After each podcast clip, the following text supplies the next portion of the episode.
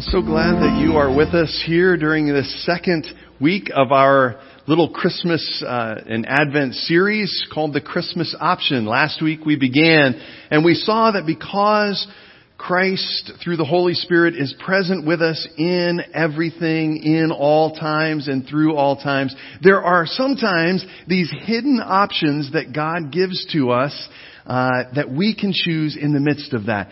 Because Christ is present with us in and through all things, there are these options that we as believers have that may not uh, appear right in the moment or may not be something that someone else who doesn't know Christ uh, would choose to believe. And so we're going to continue in this theme, and we're kind of looking through the Christmas story as we do this all through the season of Advent. And so I want to encourage you uh, to be here each week as these kind of build on one another, and we're looking forward to that.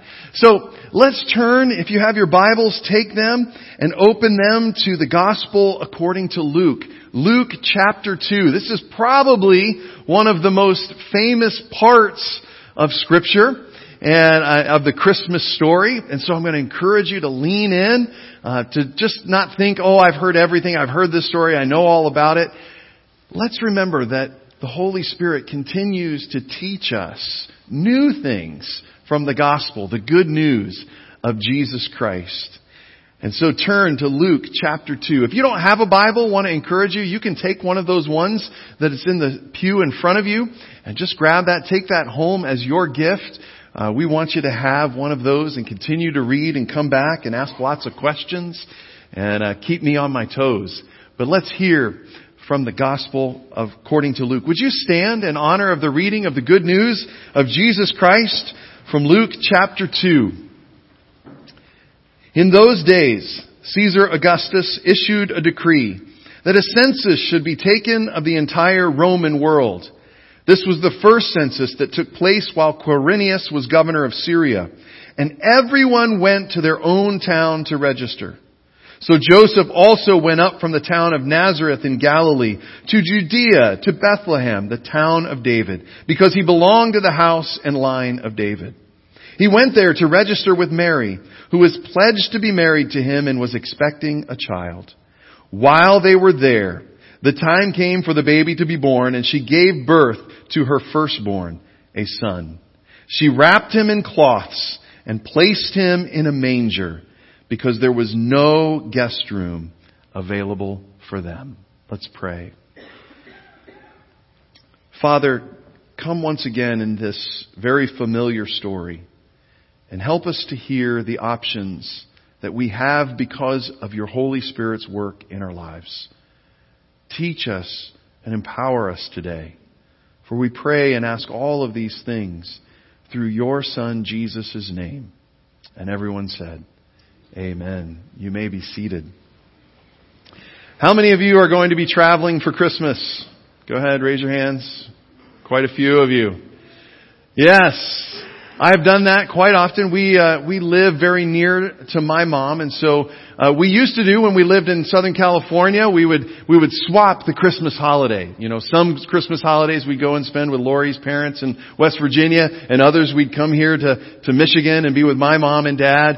And uh, it's always fun to be with folks once you get there, right?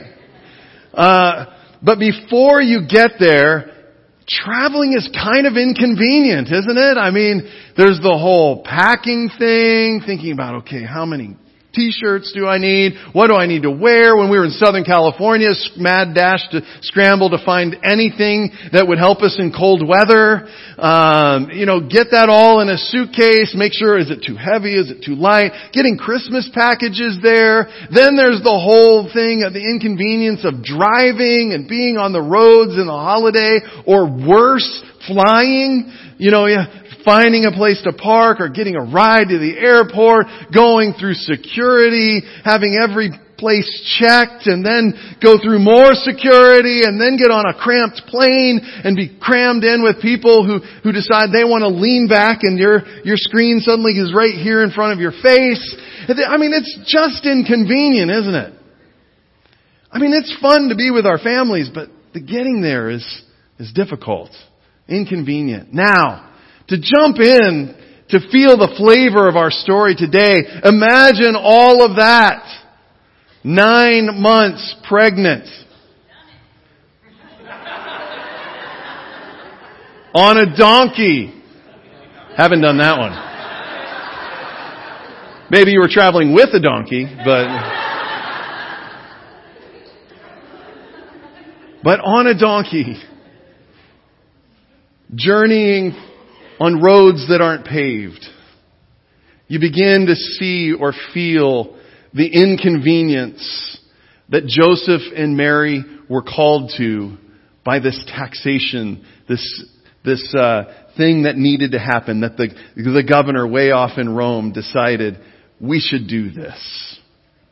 We begin to see in this part of the story, in this, this inconvenience, that it may just be that when we are faced with inconveniences, when we are faced with these kinds of things, when our rights seem to be taken away and we are just kind of having to do the inconvenient thing, that our God is a God who may just show up and have something incredibly unique for you in the midst of the inconveniences. And so we're going to begin to look at those disruptions and where God kind of shows up. And, and I hope that you will enter into the story and begin to find your place where God is calling you on your journey. Now, we've already heard about the journey that they were going on, the journey that was beginning for them and all the inconveniences that were there. But this journey as we enter into it should let us know that our Christmas option is the understanding that God has a journey for you. Now, the problem is, is that often we think that if there's any resistance or inconveniences to something that God asks us to do, that God must not be in it. I mean, we can kind of just hear Joseph and Mary, really? I mean, God asks us to, to do this. We've kind of upended our entire lives. We talked about that last week. We've, we, you know, we're the talk of the town. We're engaged and pregnant and, you know, all these kinds of things.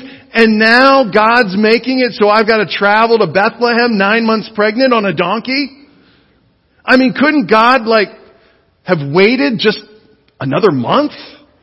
Uh, I mean, couldn't, couldn't God, I mean, He is God, couldn't He like bring Bethlehem to me? You know, beam me up, Scotty. Yeah. Or just phased me there somehow. I, you know, I mean, th- this is really inconvenient, God. And we kind of have this mentality as well, don't we? Sometimes we feel God calls us to do something or we're supposed to go and be involved in something and then there's resistance or there's difficulty or there's something along those lines that's, that's really, and we kind of begin to get into that mindset of, well, maybe it's not God because there's resistance. But the truth of the matter is, is that usually when growing is involved, when God is calling you to mature, there is some form of resistance that is necessary to help us to begin to grow. Now psychologists will talk about a couple of zones, I'm going to call them zones today. They will talk about liminal space, but I want to change this to something that we can kind of understand. That there are three kind of zones that we operate in as human beings. The first is our favorite the comfort zone. Alright? And we know the comfort zone. We love that. I mean, we, it's our routine. It's, it's what we enjoy doing. It's something that asks almost nothing of us because it's just become ritual and habit. You know, you know you get up in the morning and you've set your coffee pot and so as you get up out of bed, you smell the coffee, uh, you know, wafting towards you and you walk like a zombie toward it and you pour it and you sit down in your easy chair and, and you go through your morning morning routine. Comfort zone, right? That's, that's the first zone. The second zone is what they would call the liminal space or the learning zone. It is the place in between the comfort zone and the third zone, which is the chaotic zone. That's the zone that scares us to death. That if we are ever plunged into it, it almost uh, shuts us down. We become overwhelmed. We, we panic. We're, we're just not sure what we can do. We just, life seems completely unmanageable. The interesting thing that they say is that no growth for human beings, no maturing happens in zone one, the comfort zone, Or zone three, the chaotic zone. But in that second zone, that liminal space, the space in between those two, we begin to grow. We begin to take steps toward the chaotic zone or what appears chaos. But when we know that God walks with us in that space, somehow God slowly but surely makes us ready for what appears to be chaos, but will be the journey for our growth. But it means that we have to leave the comfort zone. And that sometimes is our most difficult part. How do we move? I want to introduce you to uh, Santos Elizondo. This is a powerful woman of God. I know. I, she looks powerful, doesn't she? It's like someone you wouldn't want to run into in a dark alley. Santos Elizondo lived around the turn of the 20th century, and uh, she was in Los Angeles uh, for I, they don't tell us what reason, but uh, she went to a church of the Nazarene, and there she had a radical encounter with God. And it was, it was so powerful that as she began her journey back to El Paso, Texas, she determined in her heart that she was going to find a church in her hometown that felt like that. Like what she experienced in that little church of the Nazarene in Los Angeles, California. And so she found her way back and she began the, the journey, her diligence. She got out of her comfort zone of what she had been raised in. And she began to travel and see these churches. She would just kind of methodically scratch them off her list and she would go and she would experience what was going on there. And she just couldn't find that place. And she was in that space, that learning zone. She, she began to see, and then it was there that she began to see that God had a journey just for her. I want you to hear this in her own words. I'm going to read this. This was uh, through a translator. She she said to someone, "One night, I dreamed that a voice was saying to me, Santos, if you want to feel what you felt in Los Angeles, you will have to start a church in El Paso, Texas." Now this is the early 1900s. Women didn't do these kinds of things. But the Church of the Nazarene always provided a place for women to exercise what God was calling them to do. And so she thought, the thought took me, a Mexican woman starting a church? Impossible! But when I looked to the Lord, I saw all things were possible to them that love the Lord. That, the night the Lord opened work in El Paso, the Lord looked upon me and I had to obey Him. I hunted for the darkest corner of my town, and guess what? There were people there. I shut my eyes and began to pray, and in the morning I began to work. I worked among my family, among my friends and neighbors, and in a short time I had gathered together a band of 25 people. So I told Sister McReynolds, the district superintendent of that time, and we organized a church. You see, she was called to move into that learning zone out of the comfort of just going to church and just experiencing something, but to move in and to start what God was calling her to do and not to rest in the fact, well, I can't do that because I'm a woman or I can't do that because I'm of Mexican descent. She wouldn't let her race or her gender hinder her because God had called her and when God calls, all things are possible. She took that option to begin the journey and that work began powerfully through Santos Elizondo. We'll, we'll hear more about her story in just a second. But we've got to jump back into our Christmas story that tells us we know there was no room for them in the inn, no vacancies. They had traveled all that way. And now they've gone through all the inconveniences. And now there's no space for them. What are they going to do? I mean, you can already hear if this was us, we'd be saying, God, you called us to this journey. I've been on this road. I'm sore. I'm saddle sore. I'm pregnant. This is your kid. And now there's no space? What's up with that? That's where we would be. And then they find that there is a little space. Oh, it, it may not be the space that they were dreaming of. But there was a stable and a place evidently warm enough and clean enough to bring a child into the world. And they used what they had. Because God had prepared a place, but it was a place that would remind all of humanity that God enters all the way into where we are. And says when you feel like there's no space for you, the Christmas option tells us that God does, in fact, have a place just for you. It may not be exactly what you were planning on or what you were thinking of, but when God opens the space, that space is for you.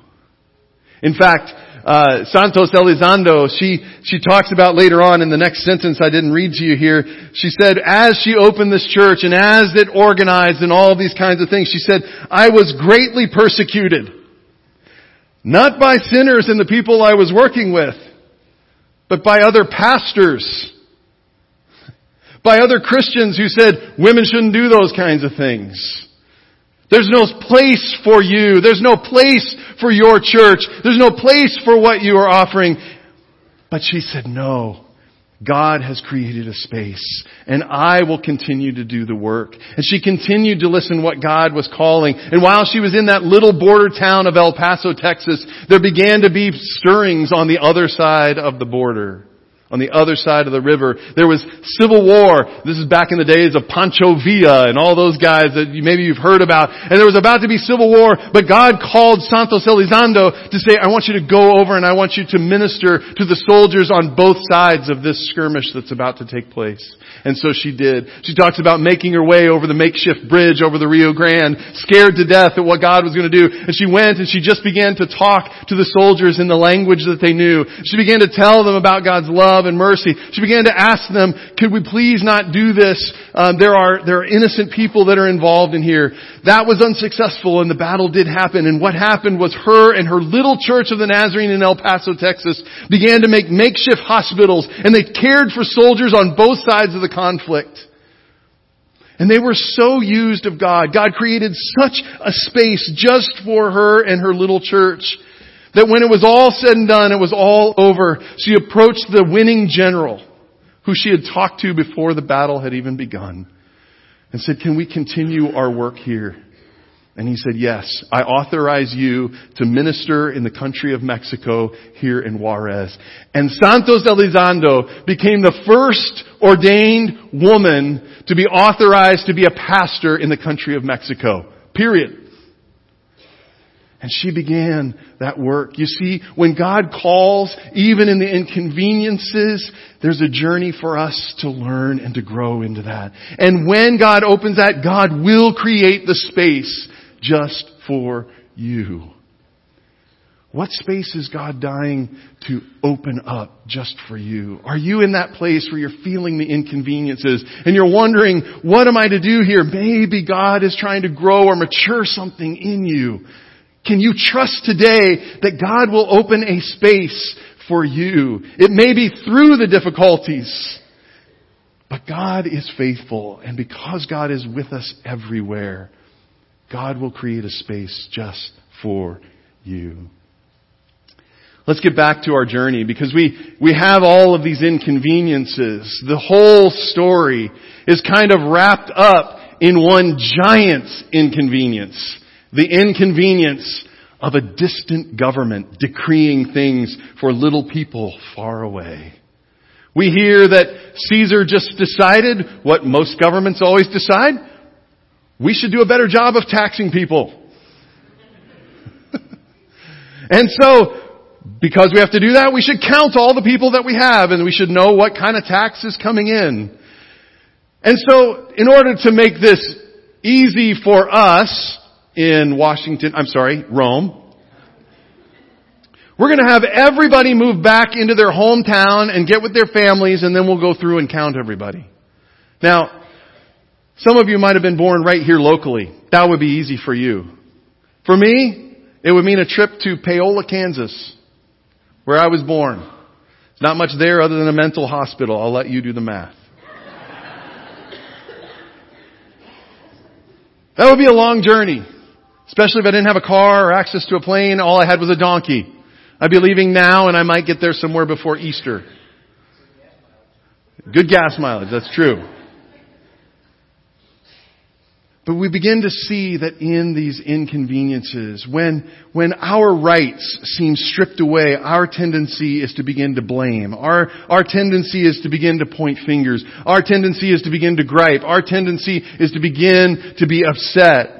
But the Christmas option, because God is in the workings of the entire story for you, because God is the one that is calling you on the maturing journey, because God is the one who will open the space for you, then we can take the Christmas option to remember that God's glory, and I know that's a fancy word, read it as God's presence, can show up, can arrive in your loss of rights, in your inconvenience, in what you would say is just the world working the way the world's not supposed to work, is supposed to be different than this.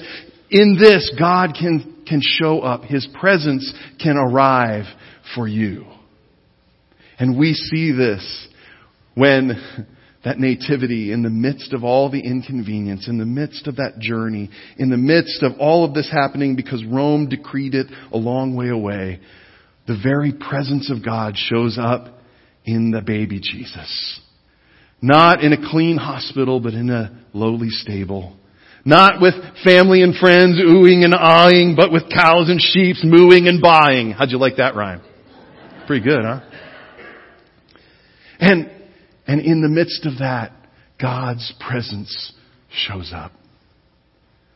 For Santos Elizondo, she began that work in Juarez when that was opened up to her, and now she's a pastor on both sides of the border. And she begins to just care for children. She just noticed all these kids running around and there were no parents. Some of them, their parents had been taken from them in the midst of the skirmish that had happened. She begins to round them up and care for her, for them. She, she finds a home for them. She gives of her meager $25 a year salary to try and, and help uh, get them sheltered and comfort. I remember the one story that I read about her. She said she noticed uh, she woken up early to pray and she noticed these 15 girls sleeping on the ground and there were only three blankets and all of them were trying to, to wiggle under the blankets and she looked down and she said, God, winter is coming. And, and we, we need blankets for these kids. What are we going to do? And she said, in the midst of that, I remembered that God knows that winter is coming. And God knows who has my blankets. And so she said to God, God, I know that you know who has my blankets. So I'm going to wait on you to tell that person that they're ours. Three hours later, a wealthy Catholic woman knocked on the door and said, this morning when I woke up, I got to thinking about your place and I got to thinking that winter is coming and here I have 12 extra blankets. I think I should give them to you. And she smiled and said, I didn't expect that it would be you that had my blankets. Thank you. And God provided. But in the midst of that, there was the local government that was trying to make things pretty inconvenient for her and saying, you can't do this. The law says that no man can be a part of a church and run an orphanage. That was just wasn't allowed in the country of Mexico. They tried to shut her down. She just kept doing what God had called her to do. She kept rounding up kids, taking care of them. But eventually, in the midst of all the difficulties, in the inconvenience, in the midst of her rights constantly being fought for and taken away and fought for again, all of a sudden, out of all that she had done, out of all that God had called her to, the Mexican president gets involved. And he writes a letter to the local government and to Santos and says, if your orphanage shuts down, we have nowhere for those kids to go. Furthermore, my Congress and I looked into the law. It says no man can run an orphanage and a church. You're a woman. Go for it. Yeah. Go for it. You see, when you just never know in the midst of the inconveniences where God will show up. And so we wait. And we take the next step in the learning zone of the journey towards what appears to be chaos, but we know that our God will transform into just the next step of the journey. So where are you today? For some of us, I know we're in the comfort zone. Like we're just in the routine. We're just going through life. We're just going through our daily thing. We, we have our rhythm and our pattern. Are you willing to let that little nagging thought that maybe God is calling you to a journey that might be a little uncomfortable. Maybe for you, it's that, that bad habit that you're a part of, that thing that you would call an addiction, and, and you just know you, you gotta do something about it, but it means you're gonna be uncomfortable for a while. It means you're gonna be walking this journey for a while, and, and, that, and that's a little rough. Can you dare to believe that that journey might be the journey that God is calling you on, and that God will create a space for you to explore that journey? And that you never know, in the midst of all the uncomfortableness, God might just show up and do something unique for you in your life. Maybe for you it is a ministry. Maybe there's something that you're saying right now, God, I, I feel like you're calling me to this, but I don't see how I can do this. Can you trust the Christmas option that God might be calling you on that journey? That God might say, I have a space just for you. And oh, it might be inconvenient, but wait until I show up and you will see the unique thing I have planned for you. Maybe for some of you to get out of the comfort zone, it's time to some, to, to take one of those little postcards that we've been handing out. And maybe it's time for you to get out of your comfort zone and offer to invite someone to come with you to the next service. Oh, talk about getting out of your comfort zone. I don't know. What if, what if they ask me a theological question? You know what? It's okay to say, I don't know, but I'll go talk to my pastor. You can bring him to me. I'll try and answer it. If I don't know, I'm very, I'm very comfortable saying, I don't know, but I'll go find out. But maybe that's the journey God is calling you. This is a part of what we need as a church. Folks, we're kind of in the comfort zone. We're great to just leave the doors open and anybody who comes in will be great. But Jesus calls us to go and to seek and to save and to be with and to invite and to tell our stories. This is something we'll get into in the new year. We're going to spend some time talking about how do we share what God is doing in our story? How do we share our journey with someone else? How do we share the space that God is opening up for us? How do we tell the good news that God can show up in the midst of our inconveniences? We're going to lean into that. So I hope you're ready to get in that learning zone. Alright? No more comfort zone for us. We're moving on. Whatever it is for you today, I hope through our gospel or through the story of Santos Elizondo that God has awakened something in you that says, I want to take that next step. Or if you feel like you're in the chaos zone, to realize that's not God calling you there, take a step back and wait for Him to show you the next step. That will be the thing that calls you forward. Or maybe today for the first time, you simply want to say yes to start the journey with Jesus. To say, God, here's my heart. Open a space in me for Jesus to be born again.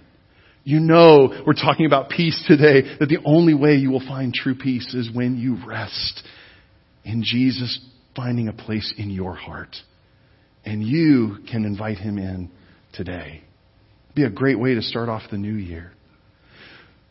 Well, we're going to finish today with communion. I think what a great way for us to create space for Christ to come in. So if you are brand new, but you want to say yes to the God that I've talked about today, I want you to know that you can come and receive bread and cup today, even if it's your first Sunday with us. By taking the bread and the cup, you are saying, I want that space to be created. I want God to create that space in my heart for Jesus to show up. The presence of God, the glory of God to show up in my life. You can say yes simply by taking bread and cup. Just do me one favor. Tell somebody that you ask God to create space for Jesus in you today. For those of us who are on the journey and uncomfortable, taking bread and cup will signify for you I'm staying on the journey. That's what bread and cup, that's the beauty of the symbol. When we're on the road, we need sustenance. We need on this road the grace and mercy of Jesus Christ that comes mysteriously through the bread and the cup. And so we're going to invite you to come. In just a moment, I'll ask you to stand. But I want you to know that on the night that Jesus was betrayed, He took bread with His disciples and He broke it. They had seen him on a journey, and they would have been surprised when the glory of God had arrived. But he took bread and he broke it and he said, This is my body, broken for you. Take and eat. That same night he took the cup and he poured it out and he said, This is my blood shed for you. Take and drink. And somehow, for us today in the Church of the Nazarene, we believe that Christ's presence shows up somehow in the bread and the cup to sustain you. If you will simply create space for His presence to move into your life. Let me pray. Father, we thank you for this journey that you call us to. Thank you for creating a space for us. Help us in this journey to wait for your presence. That in the midst of our inconveniences, you might just show up. Help us to receive grace for this journey through bread and cup today. Thank you for inviting us to your table. I pray that all my brothers and sisters would feel comfort in coming to receive from your hand. For we ask this in your name, Lord Jesus. Amen. It's a good journey to be on. Amen. Let us pray for our close today. Father, thank you for calling us to the journey. Help us never to settle for the comfort zone, but always be willing to be led by your Spirit to learn, to grow, to mature. Fancy word for that is to be sanctified. Continue to sanctify us and call us forward. To always say yes. Until yes is always the first thing on our lips when it comes to you. I pray for my brothers and sisters wherever they are on the journey that you would bless them and help them to wait until you show up with that unique thing for them. Lead us on this journey and may we be grateful for your guidance, your help. For it is in the name of Jesus that we ask all these things. And everyone said, Amen. Would you stand and receive the final blessing?